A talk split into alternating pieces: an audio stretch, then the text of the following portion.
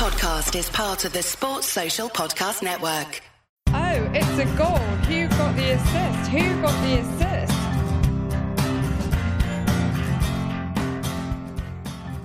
So we are here, Sans Tom, as he continues his Xmas festivities prior to jet setting off to Australia. But I'm joined by what will be a familiar voice to hear in, in the uh, coming weeks on the podcast, the Irishman Anthony, otherwise known as FPL Stag. Uh, pleasure to have you on the pod again, and thanks for stepping up to the plate in Tom's absence. Did you want to perhaps give a short introduction to yourself and your FPL journey up to now? Nick, absolutely brilliant to be on the pod again, but of course in a slightly different guise this time. Hopefully my time as caretaker will be more like Ole Gunnar Solskjaer's early reign than when Ryan Giggs was in charge of United for a few games a few years ago. For those of you who don't know me, I go by FPL Stag on Twitter, where I've been active since the pre-season of the 2015-2016 season. That's the Leicester season. We'll all forever remember it. But I was a serious FPLer in the years leading up to the joining Twitter too, but I was focusing mostly on what was then my school mini league um, as opposed to overall rank. Over the last three seasons, I've been writing a weekly column called Stag's Take for Rotoworld's Premier League wing. My articles, they tend to focus on the biggest questions of that given game week, whatever those may be tends to release late on a Thursday, early Friday. So they tend to be as up to date as possible with Champions League games, injuries, etc., etc. that maybe other articles and pods wouldn't be. And I'm also a frequent guest on this pod and many others. So great to be here. Excellent. Yeah, thanks for the intro, mate. Um, yeah, we don't want a Freddie Ljungberg style of caretaker gig, just just resulting in uh, dwindling returns to the podcast, do we? More like the the early OGS, as you put it. Just to say, of course, we are who got the assist. Um, you can find us on Twitter at WGTA underscore FPL, at WGTA underscore Nick. Use Spotify, SoundCloud, whatever you like to listen to and subscribe to the pod. Tom will be returning for one more pod next week ahead of going away. Yeah, that sounds great, Nick. It'll be good to have Tom on as a guest on his own podcast for that week. And thanks everyone else for sending in their questions, which we'll get to later on in the show.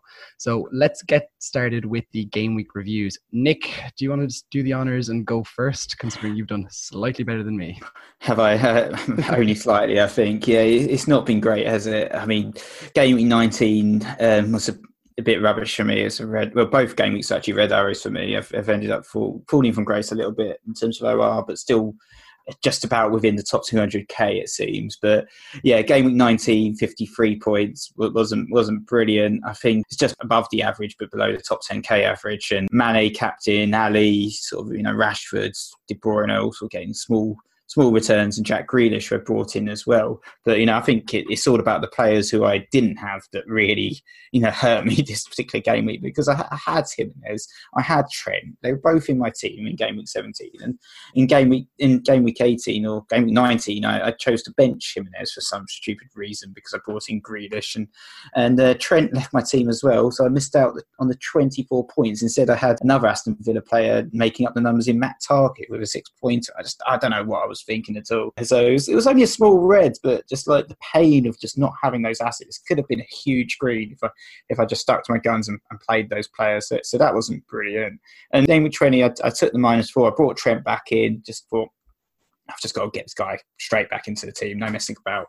Bring him back in. Did a minus four. Brought him back. But 59 points wasn't was pretty pretty bad start for the game week. Saturday was an absolute disaster. None of my players played, or they kind of turned up for one minute. So, you know, Savardi didn't play, and Soyuncu didn't play, and Maddison um, only turned up right at the end. And you know, all my clean sheets from all these cheap defenders I ended up with meant only sort of two points, one pointers, and, and Lundstram didn't play either, so I ended up with ten men in total. But Rashford, uh, vice captain Rashford, saved me in the last minutes. It was, it was absolutely ridiculous. That last minute goal really saved my game week because it would have been a huge red if I hadn't got those those 14 points from that last minute goal uh, thanks to the free bonus as well. And, and the Sunday, a good day. I was expecting sort of a, a, Sunday bloody Sunday as well after the shambles that was Saturday. But, you know, Mane, De Bruyne and, and Trent all got me 33 points in total. But it actually meant my red arrow increased just because of the high ownership of those three players and the fact that the other day, which had been sort of like 15 points from eight or something ridiculous, was such a shambles so yeah, that was my uh, that was my game week anyway. Do you want to do you want to assess the damage of yours then if it was worse than mine? You know what, Nick? That, that that sounds like a pretty good two game weeks to be honest, compared to what I've had to endure. So ahead of game week 19, I felt like I was stuck in a moment that I couldn't get out of, and I decided to ring in some radical changes. So I sold Trent Alexander Arnold, scorer of 24 points for Lucas Digne, who got a clean sheet. Um, I sold Aaron Connolly in place of Pukki, who I did captain because, you know, he was playing Aston Villa and Aston Villa are terrible. He got one point. so that was two. And then I sold my suspended son for Dele Alli for eight. I decided I really did not think that Liverpool would do anything like the damage they did to Leicester. I expected maybe Liverpool would win 1 0, maybe Leicester might even win. It wasn't going to be a big game as far as I was concerned from an FPL point of view. So, in what will sound insane to many people, I actually benched Sadio Mane, who got six. I kept Christian Pulisic because I so I ended up selling TAA to make up funds because I couldn't I wouldn't sell Pulisic because I couldn't sell him before he played Southampton and he couldn't possibly not play. Yeah, didn't. He came as a sub. so that uh, led me to a game week rank of 5.5 million with 35 points net after a four point hit on my 39. That led me to drop in rank to 1.1 million. Uh, six green arrows in a row that kind of built my season towards something noteworthy between game week 18 and game week 13, where I peaked hilariously lowly at 516k. I've been completely wiped out at that point. And then came game week 20, which wasn't much better because I hate bus teams. I just don't like the idea of it. Last season, I felt like it led me to overthink if I looked at my team at the start of the game week, and so I can just leave it. I broadly know what my transfers are going to be just because I know my team in my head, and I don't need to like obsess over it. So I didn't want to set up the team beforehand. So I planned to just set out like a bit of 40 minutes on the morning of the start of game week 20 to fix up my team. I didn't because there was a bit of a family emergency and there were sewage pipes blocked. So two and a half hours later, I found that the deadline had passed by 10 or 20 minutes and I still had Teemu Pukki as my captain. Teemu Pukki had a goal ruled out for offside in one of the many, many, many VAR controversies this week, and he didn't shoot or pass for what actually proved to be Norwich's second goal. It was a OG. Mane was benched again, but I had so many absences that hilariously he actually played, as did Lewis Dunk, who was third in my bench, coming in for my second highest score of the game week. So in the end, it was only KDB, Rashford, Mane, and Dunk that scored anything for me. And then I had no shows from Lunny, uh, Lucas Digne, Pulisic, Vardy, and Söyüncü. So 52 points, another bit of a drop to 1.25 million ish. Not great. Yeah, this sounds sounds like you had a little bit of a shock, and maybe that pundit pressure already getting to you. yeah. Had to go on this record and, and tell all our listeners about um, the, the, shambles. Essentially, was the last couple of game weeks for you. Yeah, what a introduction for those who hadn't come across me before. no, no worries at all. Lots of people had really tough game weeks. It was quite a low scoring one, so it was, it was a good couple of game weeks, I guess, to have bad time just yeah, unfortunate with some of those players. They got a little bit of luck in the end. It seems that missing the deadline didn't matter too much in terms of your subs coming off the bench. So a little bit of a saving grace perhaps there. I guess uh, talking about you know bad game weeks and just kind of shambolic season, so to speak. We're going to be talking a little bit on this pod about New Year's resolutions. So it's the end of the calendar year. We're halfway through the season now. Um, with everyone played 19 or 20 games. It's also the end of the decade as well. So, you know, a little bit of a momentous occasion for all of us. So, we're going to just have a little bit of discussion in terms of what we think the future holds for FPL, um, what our plans are in terms of how we can improve our game, what our New Year's resolutions are, so to speak, when it comes to FPL and our FPL teams. Stag, Anthony, do, do, you want to perhaps start us off here? So I think the story so far of this season, whether we want to really delve into it or not, is VAR. And I don't want to get into the intricacies of the rule or anything because all they are is enforcing the rule book, and that's what it is. However, what I have come to notice that it does disproportionately affect forwards that come from smaller teams in the league. So this week alone, goals from Pukki, Mousset, and Neto were all ruled out. Now, I'm not saying that there's some sort of massive tinfoil hatted conspiracy going on. What I think is that this comes down to how their teams play, that they tend, in these cases, they were playing on the counter. When you're in a small team, you tend to be on the counter more because you tend to have less possession. And so what ends up happening is that they end up falling foul of the whole VAR thing a little bit more. So is it worth considering when we're punting on forwards in smaller teams, especially? Should we look at those which try to hog possession? So maybe Neal Maupay is a good example of a cheap differential forward who comes from a team Brighton that do try to hold their possession a lot more. Whereas maybe Teemu Pukki, Norwich would like to, they don't actually tend to hold possession as much. Maybe Sheffield United would be another good example of that too. So I am starting to wonder about it. And even this week, there were good examples of that. You had Everton, 58% possession against Newcastle, Calvert Lewin, 12 points. Watford, even with 10 men, had 48% possession, but they didn't really play that game in a counter attacking style in the match of the day highlights, which I was watching. And Deeney got 12. And Southampton, 59% possession, Ings got nine points. So I'm just wondering is there something to be said for that? Yeah, perhaps it'd be interesting to, to go back and look at that Leicester title winning season and, and see how many of those Jamie Vardy uh, counter attacking goals would have actually ended up being a, a, toenail offside or an armpit offside. That's an interesting theory. So that's perhaps something that you're, you're thinking about in terms of your own FPL game, who, who you're going to be owning in terms of the strikers, perhaps the moves you're going to be making in the short term. Maybe, maybe Pukki out now, perhaps? Yeah, I think the the rage alone and two free transfers in my pocket means that Mr. Pukki and probably Pulisic is you know totally disconnected from this VAR debate, but they'll probably both be the ones who'll be gotten rid of, and maybe Maupay will be someone I'd be considering. That's it's interesting that you mentioned rage actually because that was one of the things that I was looking at in terms of New Year's resolutions, and I think it's it's important sometimes that I, I, go online. There seems to be a lot of anger on the internet, a lot of raging about certain players, and and I think sometimes it is important to, as a perhaps a resolution, try and try and take emotions out of the game and try and think of it sort of a pure mathematical sense or pure algorithmic sense, and not a, a personal, personal impact that these players have. Often people feel like they've been affronted by players essentially when they blank and they do rage transfers, they get them out straight away. And I think it is quite important sometimes that, especially when you've got this sort of fixture congestion, we're all kind of in, engrossed in the game and obsessed, and we're all making these really really sort of quick fire decisions quite often. It's sometimes just to take a little bit of a breather, perhaps, you know, really weigh up those decisions when you're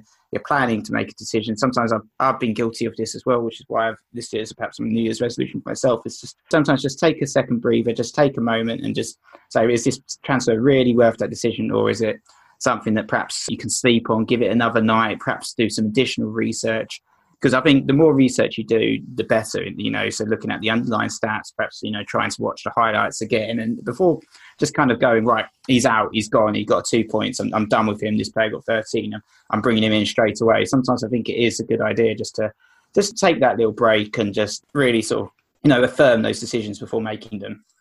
Yeah, and maybe leading off that just a little bit as well is one thing that I think I could definitely be accused of this season with Liverpool, last season with Man City, even the season before that, I think with was it New it was City again, and even the season before that with Conte's Chelsea.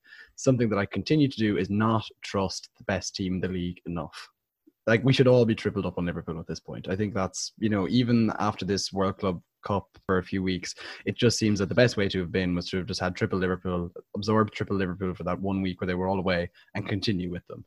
selling Trent Alexander Arnold because they were playing Leicester proved to be a completely disastrous decision on my part. And even if they had conceded a goal, he might still have had three assists he had, the goal he had. Like there's just so much more to that player's game. Sadio Mane may not have had huge returns in the last few weeks. Right, he did this week, but not in, in the Leicester game, even though they scored four goals. You might as well just trust him, keep him there as a keeper. You're just going to get get the points. And maybe Mo Salah, who's coming into form, is kind of falling into that bracket too. It just seems that trust the best team in the league and keep trusting them even when one of their players has a quiet week because of circumstance or because of just coincidence that Sadio Mane didn't happen to score hugely against Leicester, for example. Just trust. And I think that's something I need to take on board a bit more. Yeah, I, guess that sort of link, links in, I guess, with the question we got from Fancy Football 442 at FPL 442. And he said if, if you could give one piece of FPL advice looking forward to the end of the season, what would it be? And it sounds like perhaps that would be your advice just to, to trust in your players, trust in Liverpool in particular, because they are, they're absolutely smashing it. And I, I guess that kind of links in to what I was going to talk about as well, which was um, sort of sticking to your principles. So I think when it when it comes to FPL, we, we see a lot of different strategies of work for different managers, aggressive, or you know playing it safe and, and, trusting in a few assets works for others and you know one of my principles was sort of to, to trust in those premium defenders specifically trent alexander arnold and you know, I sold him. So I just um, broke my own individual principles there just because essentially there was a blank game week and what I considered a tough fixture run with Leicester up next. I thought, right, that's it, I can get rid of him. And uh, I was caught on that sort of Son Heung-min wave. And then obviously Son got suspended and sent off. And it just, it blew up in my face and it blew up in a few other uh, managers' faces as well, as I've seen online. So I think, you know, at the end of the day, this, this turned out to be a major mistake. I've been talking about Trent, I've been hyping him up all season. I've, I've called him all sorts of things on his pod, like just season keeper and must own and stuff like that. You know, words I should, perhaps shouldn't be using, but you know, I've used them to describe a player. And and then I sold him, and and he absolutely punished me with like just 24 point return. I just deserved it completely. But, you know, whilst that score was a bit of an anomaly, and I don't think we're going to see it from him again, to be honest, we, we just, it, it, was inevitable, though, in terms of what he offers. He's got a triple threat of Hoyt's potential. We can get them from clean sheets, Liverpool have four in a row now. He can get them from assists. He's second for chances created across all players in the game. Only KDB's doing more, and he can get them from attacking threat as well. He's got even got a couple of goals to his name, and he's you know statting uh, pretty well on in terms of shots for, for defenders. He's I think he's the most um, shots for all defenders right now. So he is the man, and obviously he is expensive, but he's not really that expensive. He's statting pretty well, and he, you know he's over hundred points now at, point four million. So you know he's he's really delivering in terms of what he can offer, and I, I think he does look like you know a key part of our teams. And yeah, it was, it was a mistake for both of us to to sell him. Yeah, absolutely. It's just, I think with someone like Trent Alexander Arnold posting the stats he's posting, if he was a midfielder, he would be a must own at that price. And none of us would have any doubts about it. But just because he's a defender and because I guess we all got a little bit frustrated with the Liverpool clean sheet thing, which is now definitely that book has been closed as Liverpool now continue to pull clean sheets left, right, and centre four in a row, as you noted. It's just one of those things you just have to accept. Trent Alexander Arnold should be in your team. Yeah, definitely. I think yeah, you talk about sort of the uh, only Liverpool players tripling up on them, and essentially we got both got caught out a little bit. I think in terms of who we captained and who we brought in the last few game weeks, and we somehow I ended up playing two Aston Villa players. You've been playing two Norwich players and, and captaining a Norwich player as well. And it's just like you look at some of these decisions that we both made, perhaps over the last couple of game weeks. I think what the, what the hell were we thinking? You know, is I think you just have to kind of put faith in, in those top teams because they are the top teams for a reason. You know, your Liverpool's, your Manchester Cities. I know it's impossible to actually afford them all, obviously. You know, perhaps the, the heavy backing of these cheap defenders didn't really pay off, and, and we don't really have a right to be complaining about our Kelly two pointers and our Rico one pointers and, and Targett one pointers, etc., etc. Yeah, absolutely. And I guess maybe when we're looking at how we can adapt our game to improve, like there isn't huge adaptation that I can see myself bringing into my game. Like I don't think I'm doing things too differently. Okay, Pukki captaincy is a you know a Pukki captaincy in fairness is almost more sensible than last year's Duffy triple captaincy disaster or the Negredo captaincy disaster of the season before that in double game week. Like, I have often been fond of left wing ideas that maybe I need to accept that. But in another thing though is that I do feel like there are a lot of managers who have proven pedigrees, and you know there are many in our Slack chat, and there are many that we would all know on Twitter who have had tough seasons, and it has been slightly weird. And I think you can tell that story from my own personal perspective by just looking at how I've treated Chelsea's attackers. I didn't really believe in the whole entire hype of Lampard's lambs as the season started, and 4 0 demolition by Man United will prove you know, they're going to be useless that was obviously proved incorrect. And Mason Mount really came to the fore very early on, and I completely ignored him because I didn't believe in him. And then Tammy Abraham, who had been showing good stats but was actually failing to score, then started to return seriously, something I ignored too. But then, of course, I looked for the differential and I picked up Cho just as he had started to get game time, ignoring Mount, who, uh, in fairness, did stall. But Cho gets moved on for Pulisic, who I then moved to just after he scored his hat trick and his the goals that followed in the game after that. And you just it's quite it's been a quite a hard season. There have been lots of like moving parts where people have made very sensible transfers. You know they come to a fork in the road and they pick the wrong side. And i think there's been far bigger differences in success and failure in very marginal decisions this season. And i think for those people they will revert to the mean to some extent. You know my 1.25 odd million rank can surely turn into a top 100k rank again as the season goes on. And for those people uh, don't give up and don't go mental and Captain Pukki. I think yeah, that's perhaps um, a good point you raised. Yeah, to just just have faith. If if you're having a bad season, don't worry about it. You know, as you said, people do tend to revert to the mean. Every every season's different in FPL, but yeah, you seem to sound like you've been a little bit unlucky with your Chelsea assets, for example. So yeah, that's a that's a really good point. So yeah, I think to um, to cover off this section, I think we're just going to discuss quickly in terms of it being the end of the decade as well as it being the end of the sort of the F- end of the year, so to speak. So, it's, yes, 10 years of FPL now for many managers. It's actually my ninth season, apparently, um, even though I don't really remember the first few because I didn't play properly. I guess we'll talk quickly about our best memories of the last decade and, and what we think future will hold for FPL. Yeah, so when I thought about my best memory, and maybe this feeds into the fact the reasons why I still continue to captain players like Pukkis and Duffys, etc., is that back on the 4th of March 2012, so we're talking early in the decade, I captained Pavel Pogrebnyak for Fulham when he scored a hat trick against Wolves. And that day, I think, still remains my favorite FPL memory. Those sorts of, you know, huge moments where you've captained a player that very few people would have captained does feel particularly brilliant. But then, of course, as well, there are all the like, you know, they're the trains that we caught early that really rolled. The, let's say, the Ibra season when he came in and did particularly brilliant for a few weeks when Mo Salah started to really take light I missed it, but I know how many people really enjoyed getting on that big hitter as it came to be. Luis Suarez was someone I trusted very heavily from the start of his English career and reap the benefits from as well. Maybe the Vardy Mahrez combo in that Leicester winning season, those combos especially are some of the best memories you could have. Maybe Yaya Toure and Aguero as well. Good times. Yeah, I mean, I do remember. Obviously, another one was Aaron Ramsey, who had just absolutely amazing season when it came to FPL. At least a half a season where everyone was just getting all those points. It's just brilliant. And yeah, you mentioned Leicester. I remember getting on Mahrez early and just seeing all those points. He was 5.5 billion start of the season, just so exciting. No, I did miss out on Jamie Vardy's points. I didn't own him at all that season. So I think it does come with the sort of the you know the highlights and and the lowlights, doesn't it? When it comes to some of these players, and you have these brilliant memories of of FPL. You know, mentioned Yaya Toure, another one who just absolutely bossed it for a while, and of course Luis Suarez in um, that Liverpool season. It's interesting. I think Mo Salah, another one I had owned him from the start of the season, which is fantastic. For I think um, you know those distressing those distressing red arrows just come with brilliant greens, and when and when you get them, it's just it's just the sweetest thing, isn't it, to see those green arrows? I think uh, this this week was a bit of you know another one of those bittersweet moments when I was just having an absolutely shocking um, game week. I was just so utterly depressed, and then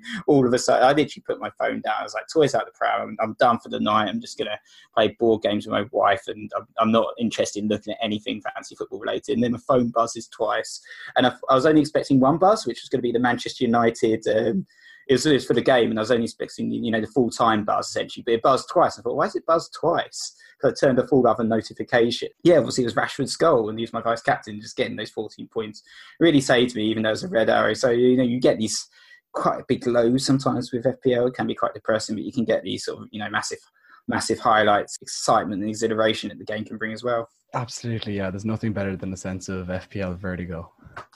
Yeah, for sure. Um, yes, I, I, guess with FPL, you know, you get these highs and lows, but you know, the game has grown phenomenally in the last uh, ten years. You know, such a small game, and now you've got over seven million accounts. I know a lot of these potentially are duplicates, but just to have this many people playing the game, just a testament to the growth that the game's experienced over the past ten years, and and there's also all the fantastic content and content creators that have emerged. Too many to name, to be honest, now, because there's so many brilliant YouTube accounts and other podcasts as well. So there's so many different ways to digest FPL every hour of the day and, you know, absorb all the underlying stats on the, likes of Scout and Fantasy Football Hub as well. I think it's just, the game is just going to continue to grow over the next 10 years, isn't it? Absolutely, and that's definitely that's something that's been a highlight for me as well. Has been maybe seeing the FPL community when it was in very early days when there was only a handful of very small accounts there. Mm, you know, the likes of Chief being there from the very beginning to name, would give one a name check, but there were plenty of others there too at that point, and we've seen that community grow into something huge. Where there's now with the official FPL account a, a real central hub to the whole community, and then there's subsections to that. There's, there's the big subreddit. There's it's a fantastic little community. There's people now making a living from FPL. It's that's kind of a beautiful thing. That's what it's kind of become over the past decade, and it is interesting to think where it could go over the next decade. Maybe you look at where NFL fantasy football has got to, where now it comes across the bottom of the screen on the banner, you see F, like actual NFL fantasy just talked about as part of the regular discourse of the game itself.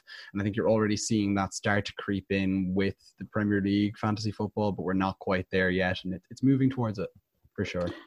Yeah, definitely. It's going to be a transformative decade for sure when it comes to fantasy um, sports. But yeah, we've got it all to come. Um, looking forward to it.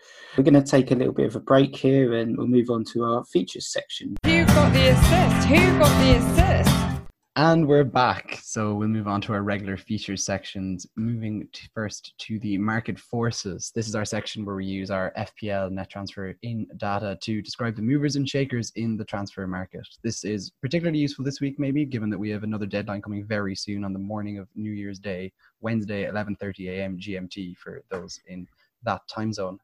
The the most transferred in player at this moment in time is Adama Traore, actually. A bit of a surprise pick, perhaps, to see him right at the top of the, uh, the market forces. Um, he only played for 32 minutes against Liverpool, though most people knew that he was rested. So I think it's it's really the case that people are looking at that Manchester City performance where he got that goal and assist. I think this guy is really starting to show some of that potential because you know he, he felt very much like um, a little bit of an you know an Aaron Lennon figure, just kind of sprinting down the wing, not much end product, just kind of just run you know, FIFA style straight into the corner flag and, and nothing happening. But no, that he's, he's a changed man now. He, he's looking key in that Wolves attack. He's looking deadly.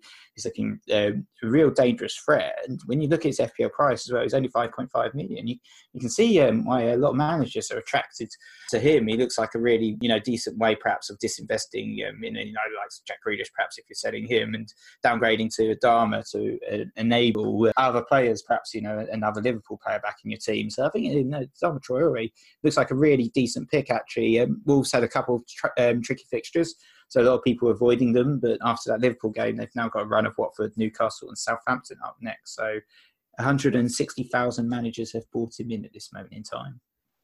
Yeah, it's particularly interesting to see Traore up there, and he's followed by in the midfields Anthony Martial, who has obviously returned to scoring ways over the past two game weeks. That's now three goals in his past two games uh, against Newcastle and Burnley, which is maybe giving people hope that he can start to return again for Ole and maybe double up with Rashford, who was already quite a popular pick for this week. Yeah, three three goals in two games for Martial. A lot of people, obviously, a lot of uh, Manchester United fans play FPL. So whenever a Manchester United player does well, we always see them do pretty well in the uh, the market forces as well. So yeah, a lot of people were attracted to Anthony Martial, and uh, yeah, he, I think he's still pretty good value in terms of what he offers for his price and his, his midfield. He's only seven point eight million, so pretty decent pick. I mean, in terms of players being sold, it's uh, Tammy Abraham who's top with over seventy 2,000 transfers out. It's a question of with or without you. A lot of people say it's with without you, Tammy. So 72,000 managers have sold in, but it looks like in terms of the forwards, the most transferred in forward actually is DCL, Dominic Calvert-Lewin, with 63,000 transfers in. So he seems like a real beneficiary of um, the new manager coming in, uh, Carlo Ancelotti, with three goals in the last two games. Perhaps um, a decent bargain in, in the forward line at only 5.8 there.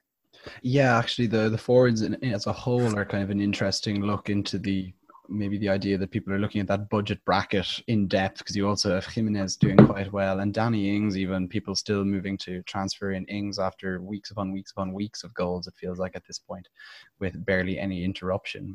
De Calvert Lewin is someone we will address later on in our questions. He's looking like one of the most interesting bits of DLC in the Ancelotti era bonus pack that we're getting in the Premier League.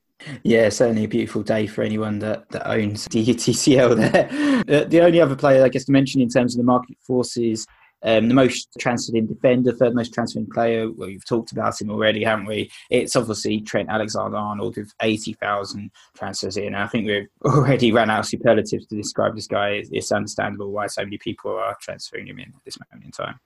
Yeah, and there there's very in, few other interesting stories to be honest when it comes to the transfers amongst defenders and goalkeepers. Um, at this point, really, it's just a lot of people moving a lot of different players to get in Trent Alexander Arnold.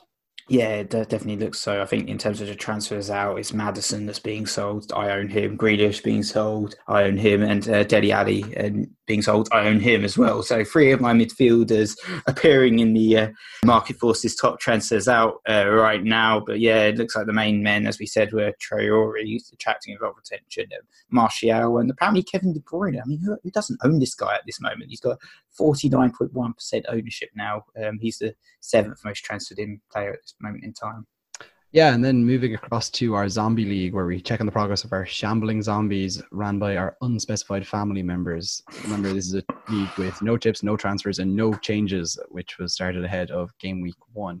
My own personal team reeks of the preseason notions that we all had. Remember, big at the back? Yeah. Three big defenders Trent Alexander Arnold, Virgil van Dijk, and Kyle Walker returning clean sheets, and that was pretty much it. The always captain Salah brigade is very much enforced there as well. Seemed like a good bet this game week, but uh, did not return. And then the blanks and absences are really ravaging that team at this point. Callum Wilson, Dani Ceballos, uh, McGinn, Zaha, Aaron Wan-Bissaka, and Ederson, who was suspended, were uh, not there. So the ranks are still updating as we record, but I'm going to be about 40 points shy of 1,000 points and in millions mediocrity. Yeah, I mean, my zombies have actually been doing pretty well, to be honest. They got 52 points uh, this this game week. Uh, we we figured out um, off air that um, they're actually beating uh, Stag at the moment, which is a bit embarrassing, I guess. you know, they've just they've had also captain Salah for you know. we talked about under management, I guess, on the pod. This is the epitome of under management. You know, the likes of De Bruyne has been there from the start, just delivering the points, and and that double Liverpool defence really now paying dividends for for my zombies with Van Dijk and Robbo.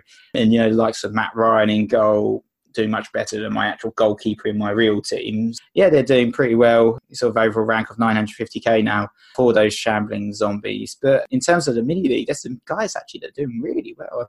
Before I'd do a quick update, even though it's not properly updating, but just to call out a few of the, the teams that are doing well. For instance, Hennessy and Green, Zero Beaumont, He's overall rank 48k right now, which is just ridiculous. Some fantastic zombie picks there. The Salah Sterling, you know, up and likes of Trent and Dunk just doing the business for him. Some other guys that are doing well as well as Julie Lichtfried with the Day of the Dead. Even with the you know the likes of Laporte in the team not having delivered any points, still got an overall rank of 75k. Again, it's Salah captain and De Bruyne and Jamie Vardy, Martial, Van Dijk, and Alexander Arnold. You know, so these these sort of bust teams, these teams just setting them up, getting these key men in that we talked about earlier in the pod, just loading up on your Liverpool players, your Manchester City players, and your Jamie Vardy's, and, and just setting your team like that and set, set and forget can, can really pay dividends, it seems. Yeah, pretty staggering results there. Talking about people that have been a success. A final uh, feature is Dad Watch. And he, as we as we know, he's he's had a pretty good season despite being an FPL novice, so to speak. His first season of playing FPL.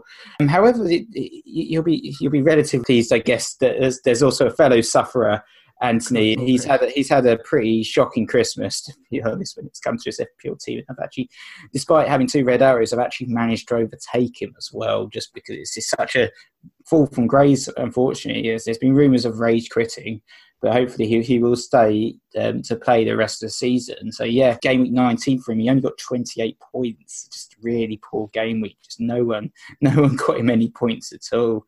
Unfortunately, you know, Tomori got zero for him. Evans got zero for him. You know, Pukki got one and Captain Vardy for four points. Just literally his, his highest score was a, man a Mane six pointer in that game week. So just a really bad game week, unfortunately. Though Trenty looks like he, it has been a recovery. He has had a bit of a recovery with that last minute Abraham goal really helping him because he benched Abraham that Vardy not playing means that Abraham comes off the bench. And he also had Willian, who picked up the assist for that goal, meaning he got an assist and free bonus there.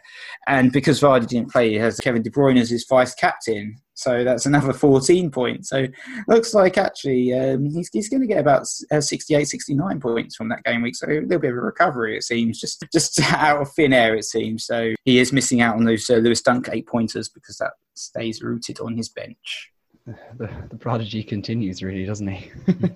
yeah, maybe he will overtake me again. It looks like that, that Boxing Day shambles seems to be uh, recovering a little bit. Right, we're going to take another break here and then we'll move on to our community section and answer a few questions. Who got the assist? Who got the assist? So we're back, and it's time to catch um, up with the Who Got the Assist mini league. If you want to join the league, the league code is EIKX03, and Anthony's going to be providing the update today in terms of what's going on. Yeah, so the, the game is currently updating. So I've gone to live FPL and I've uh, got us the interim top five. We have Luke Burgess coming up with a 60 pointer to fifth. So he has 1,273 points, helped mostly by Harry Kane, captain, to 60 points with 16 returned there. In fourth, we have Brian Evans with 54 points. He's down from first actually and it's really it's a Grealish captaincy that hasn't paid off for him um, other than in an otherwise good week. In third, Kieran Screeton holds position with 70 points. It's Mane captain 22 points, carrying him through with De Bruyne as 14 as well, helping him along the way up in a joint first now. We have a tie at the top on 1,290 points. It MD Abdullah Islam, um, who has done very well with 72 points. Mane captaincy, Kevin De Bruyne 14 points as well, and a few other smatterings of scorers doing very well for him. And also in that joint first is Declan Ryan, who had also got 72 points, up from second. He has Trent, Mane, Martial, Kane captain, and De Bruyne as well to carry him through. And even though he's fielding just 10 players this week. So all in all, very strong results from all of them. Yeah, brilliant. And looks like both those guys also within that sort of top hundreds um, overall rank, which is just absolutely fantastic. So congratulations to all the guys who are, who are having a stormer right at the top of that who got the assist mini league. So uh, yeah, we're going to move on to some questions now from the community. And thanks for all the questions as always. First question is from Mr. WP at White Hart Lane on Twitter, who's asked us if we were to wildcard now, who would be in our team? So I'm happy to go first, I guess. Uh, I, I, think we've covered Liverpool already, but uh, you know, triple Liverpool I think would be essential. You know, you've probably got to have some form of combination of Trent and Mane alongside Salah or Robertson. I was thinking even maybe Virgil van Dijk as well, perhaps as a sort of double defence if I was going that way rather than a, a Mane Salah combo. Just because Virgil, I feel like he's going to be nailed on and play every game week for the rest of the season. When you know, and Klopp might bring in the changes a little bit later down the line if the title is sewn up and he's got to focus on Champions League. That's the only reason I mentioned him briefly. But I think Liverpool, for me, essential ownership. And I think obviously another player who I've already got is De Bruyne. He's got to stay in the team. As with Jamie Vardy, these guys are just absolutely banging it week in week out. De Bruyne just an absolute another masterclass this game week. He's just so important to the team, so he would definitely stay. And I think you know the rest of the team, you know, you can fill up the numbers to a certain extent, but I would still say, you know, Leicester, I would still probably talk about perhaps tripling up on that team. You know, they got a great fixture run coming up Newcastle, Southampton, Burnley, West Ham, they're second in the league. They suffered obviously against Liverpool, but even when Bron- Brendan Rodgers ring the changes, he absolutely dominated West Ham in the, in the last game week. So I think they look like another key team that you, you want to cover. In goal, I'd probably say Fabianski now um, with the West Ham double game week coming up. And then probably fill up the numbers. As I said, you know, like a Traore, he's definitely a player that um, is worth considering. Perhaps um, an Everton asset, even like you know Dominic Calvert-Lewin at this particular moment in time. Everton have some nice fixtures as well. I've got a question on them as well. But I think you know that that would be the setup I'd go for at this particular moment in time. Interesting. Another player who I thought was worth thinking about, especially at goalkeeper, was Ben Foster, who's joined top for points scored by goalkeepers spite the fact that Watford have had such a terrible season. And that's mostly thanks to points that he gleaned whilst Watford were truly terrible under their many other managers they've had this season. And that was before they'd improved dramatically. So I think he's also somebody, although Fabianski, considering the double game week, should definitely be on the radar, as well as the fact that West Ham actually have good fixtures coming up as well. Uh, it's a cheap option anyway goalkeeper, no matter what. Defense, as you mentioned, Trent can't be missed. I think Lundstram, I think we'll just have to keep at this point as well. And then you've kind of got there's three slots there, which I think you should be filling with cheaper players. I'd, or maybe, as we were talking about there, the Liverpool double up in defence. Uh, Soyuncu as well, actually, is somebody who should probably keep. There are Leicester's defence is statistically brilliant. Their fixtures are good. They continue to be good. There's no point selling. Uh, midfield, KDB is very important, as is Sadio Mane. After that, then you're kind of fitting in pieces of a jigsaw puzzle together, and it's whether you think that City will continue to put some sort of emphasis on the league or whether they're going to start kind of holding the likes of Sterling back a little bit more with a view to really peaking in the Champions League because that really seems to be how Pep's season is going to be judged from now. I don't think that Spurs attackers are essential. So Wes, I do have Dele Alli in my team right now. I'm not quite sure what's fully going on with that side. And then there, you know, there are plenty of differentials you could be bringing into that team. Adama Traore is still a bit of a differential, but coming into some pretty spectacular form with three good fixtures to come. The likes of Tony Martial, who was popular in the market forces, is definitely worth considering. Up front, it's Jamie Vardy plus plus, whoever you want to put in, really. I think the cheaper forwards are definitely making arguments, and DCL is a pretty good way to get at this new look. Everton, Richarlison is probably not that person that you'd want, as we're going to hear about in the questions later. So I don't know. There's a there's a lot of scope to be had, and I'm definitely considering a wild card as it stands, given how my season has gone and the need to really just make a change and chase points, uh, in spite of the dangers that that would bring. That I might fall even further behind Nick's zombie team. We shall see. so yeah, um, that's our choices. Uh, I guess the next question is from Zoomers Bloomers, and, and it's this one that I feel like always seems to come up, but it's worth covering, and especially considering um, the, the Christmas. Yeah, and he's asked why is everything so hard, and yeah.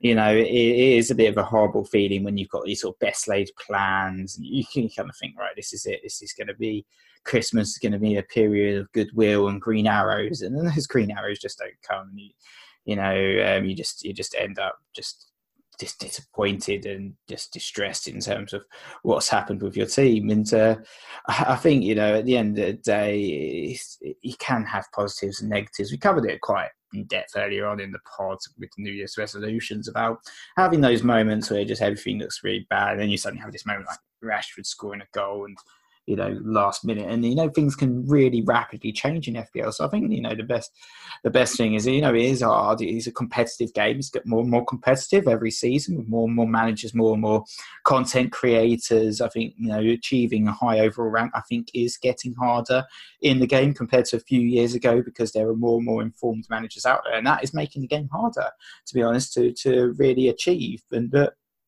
you know, I think it's it's part of the fun. You know, it's a challenge, but we, we all enjoy it at the end of the day. And uh, you know, you just kind of got to keep without, without seeming too churlish. You just got to keep at it, and you know, those moments will come if you if you continue to invest your time and energy into studying it and, and trying to beat your opponents. Then you, it eventually will pay off for you.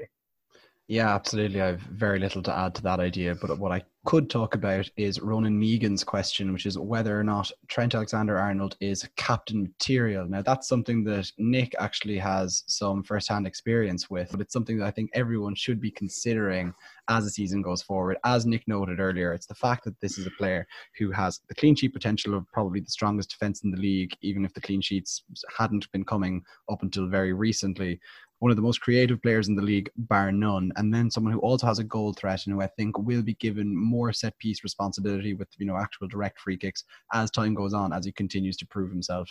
So, a very very good option. Yeah, I definitely think he, he is he is a good option. I just guess when it comes to actually captaining Trent, I still haven't found what I'm looking for. If, if you know what I mean. When when I did captain him, he only got two points to me, and that was against Crystal Palace. And even though you know these stats are brilliant, his performance is brilliant. The ten assists he's got now is phenomenal. The clean sheets he's he's uh, knocking up as well. I still feel like you know it's there was a period when I went five different captains in, in five game weeks, and it did, really didn't work for me. It's just every week I captained the wrong guy, and I feel like you just got to stick with the, the really big hitters. And Trent is a, a, big hitter in terms of the points he's delivering, but he's not quite up there with your likes of your Salahs, um, Salahs with the likes of Mane's and the likes of Vardy. And I think for the rest of the season, for me, I think I might just. I don't think I'm going to take that risk again.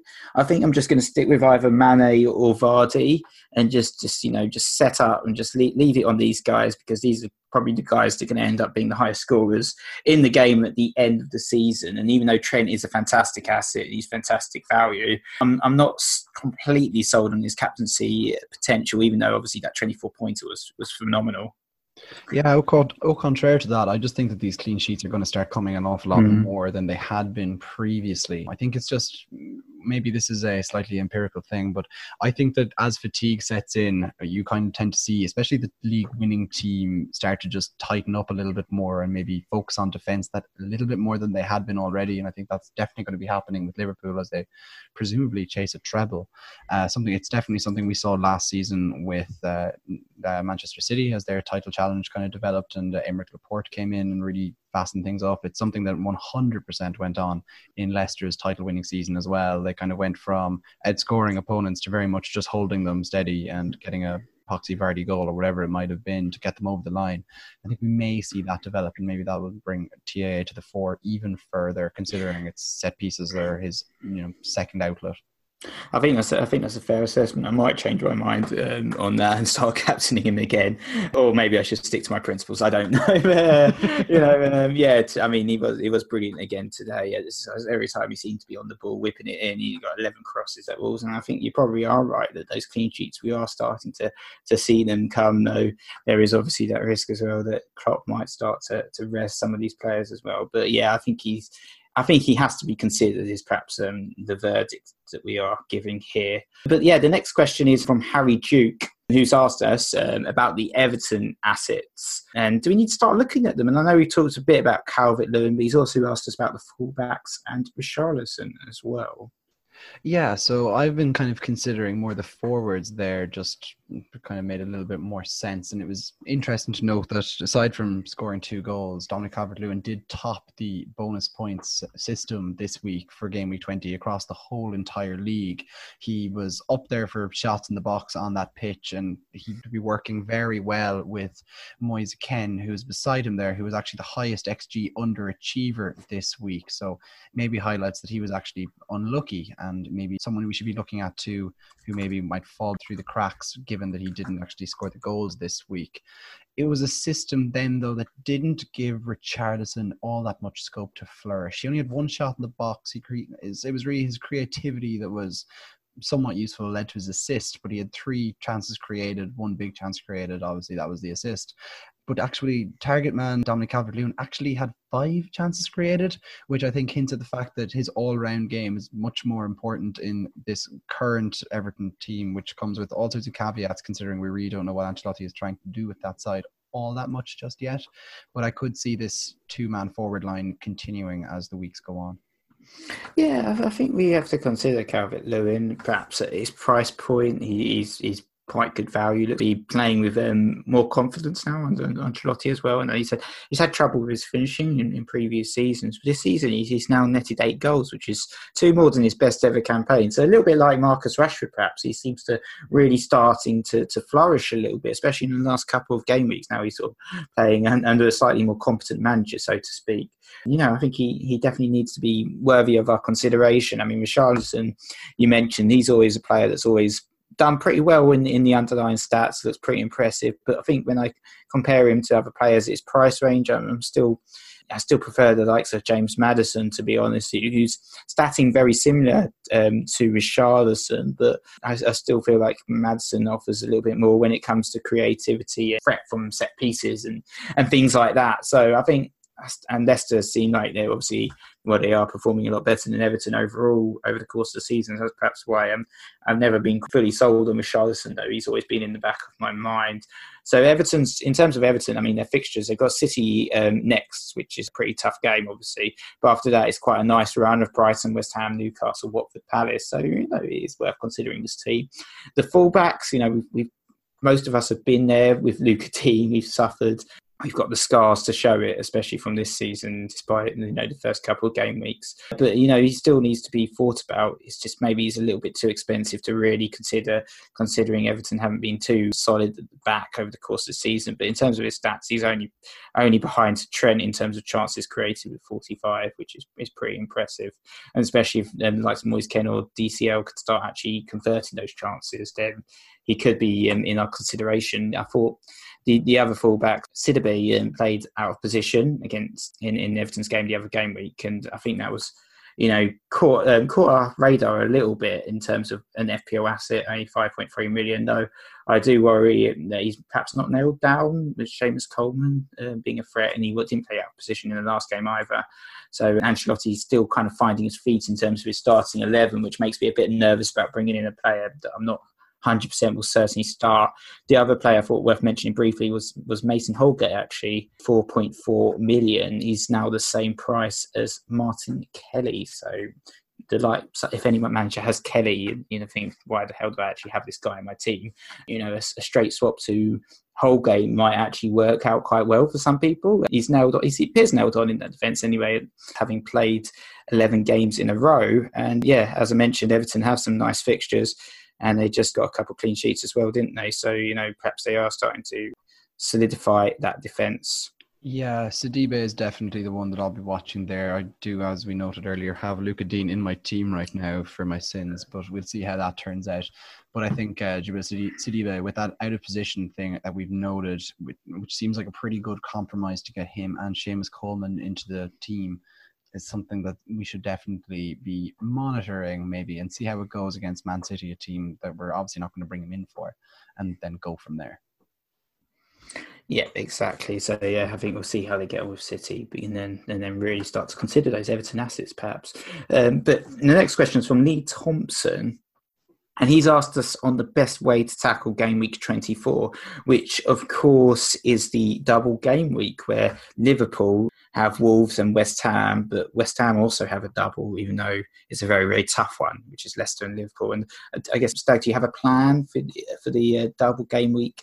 Uh, for Liverpool, how many assets uh, do you have uh, for Liverpool at the moment? So yeah, I'm uh, hilariously just to Sadio Mane from both of these teams that stands, and so I'm definitely going to have to up my investment on the Liverpool side of it anyway for the Wolves and West Ham's games, mostly targeting the now what will be then very much settled as David Moyes' West Ham by the time uh, Wednesday, January 29th rolls around if he hasn't been sacked. So it will be interesting to see how that plays out. Like, look, triple up in Liverpool players and then watch with interest with how Moyes actually does with this West Ham team. I, for one, will be watching uh, and Michail Antonio um, as the weeks pass. I think he's a player who could play an important role in this team and who had been doing quite well in recent weeks without, you know, turning the world completely upside down. Uh, outside of that, I'm not too interested in these West Ham players. Yeah, I think so as well. I think when it comes to West Ham, I, I, really have very little interest in them at all. And you know, there's there's not really that much excitement in, in a double game where you're playing Leicester and Liverpool. You know, I, I wouldn't be overly surprised if they actually came out of um, those two games with, with zero attacking returns at all. So you know, they don't look good at all this season. Could, do could they? Be a week where their defenders end up with minus points as well. To be honest, like I could genuinely see you know Aaron Cresswell minus four or something written after the end of that week. Yeah, exactly. I think that's that's the that's the problem, isn't it? You, you think, you know, is it actually worth wasting transfers on West Ham? I mean, you know, the next two aren't too bad. Bournemouth and Sheffield United. We'll see how we get on with them. But yeah, I, am not sold at all on West Ham. But you know, you never you never know. They, they might suddenly turn up trees. It might be a it might be an Ogbonna 21 pointer or something ridiculous that just emerges from the shadows. But I think the only West Ham player I am going to consider is Fabianski in goal. I've got to get rid of my goalkeeper who's absolutely useless. It's uh, Paulo Gazzaniga. He's, he's, just been shocking since I brought him in. He only got four points actually over the course of the last three game weeks for me. It's just, what what is this guy doing in my team? And the Lloris is closely back in February anyway, so it's a transfer waiting to happen. So I think I might give him one more game week and then he's going to go for Fabianski. And then I'll just have Fab for that double game week. He's bound to pick up some save points at least. I think with Liverpool, obviously, oh, I've got Mane and Trent now, but I will be tripled up for that game week. I just have to figure out how best and when best to bring them in because they do have Spurs and Manchester United before those games as well. So I'm not sure if I'm going to rush to triple up. And I've also I kind of want Salah as well, but I'm really struggling to fit him in because of the cost. So it's just a case for me as well. If I end up going for a double defense, which I'm heavily considering, perhaps a you know as I mentioned a Van Dijk type character maybe, um, just because he should be nailed on for starts. I know a few people have also been talking about Joe Gomez, who's, who's been quietly racking up the points. But my concern with Gomez is, you know, that he might be ousted out of the team once um, Joel Matip is back from injury. And that's he's, he's, an unknown at the moment when he's back. But you know, you never know with these injuries; it could suddenly be back, and Gomez's place might be under threat. But um, I think for me, it might be Van Dijk or it might be Salah. But Salah looks really hard to fit in. So I just don't have the budget at the moment. I guess that's that's my kind of rough plan. It, a Liverpool player will come in for sure. I will be tripled up, but it's just about how to fit him in and, which one. Yeah, it's a bit like trying to dismantle an atomic bomb, really, looking at that uh, Liverpool, fitting in those Liverpool players and dismantling my own team with a view to doing it. I think you're looking at a kind of sacrificing something like Kevin De Bruyne to make it Oh, happen. no. uh, Can't- yeah, exactly, can't do that. exactly, exactly. Um, so it may well be a double defense, or maybe maybe Bobby Firmino is worth a punt. We shall see. He's always had the underlying stats and has started to back it up a little bit with goals. Maybe not all of them being in Premier League, but the goals are flowing a little bit more for Firmino Yeah, yeah. Earlier in the season. Worth talking about.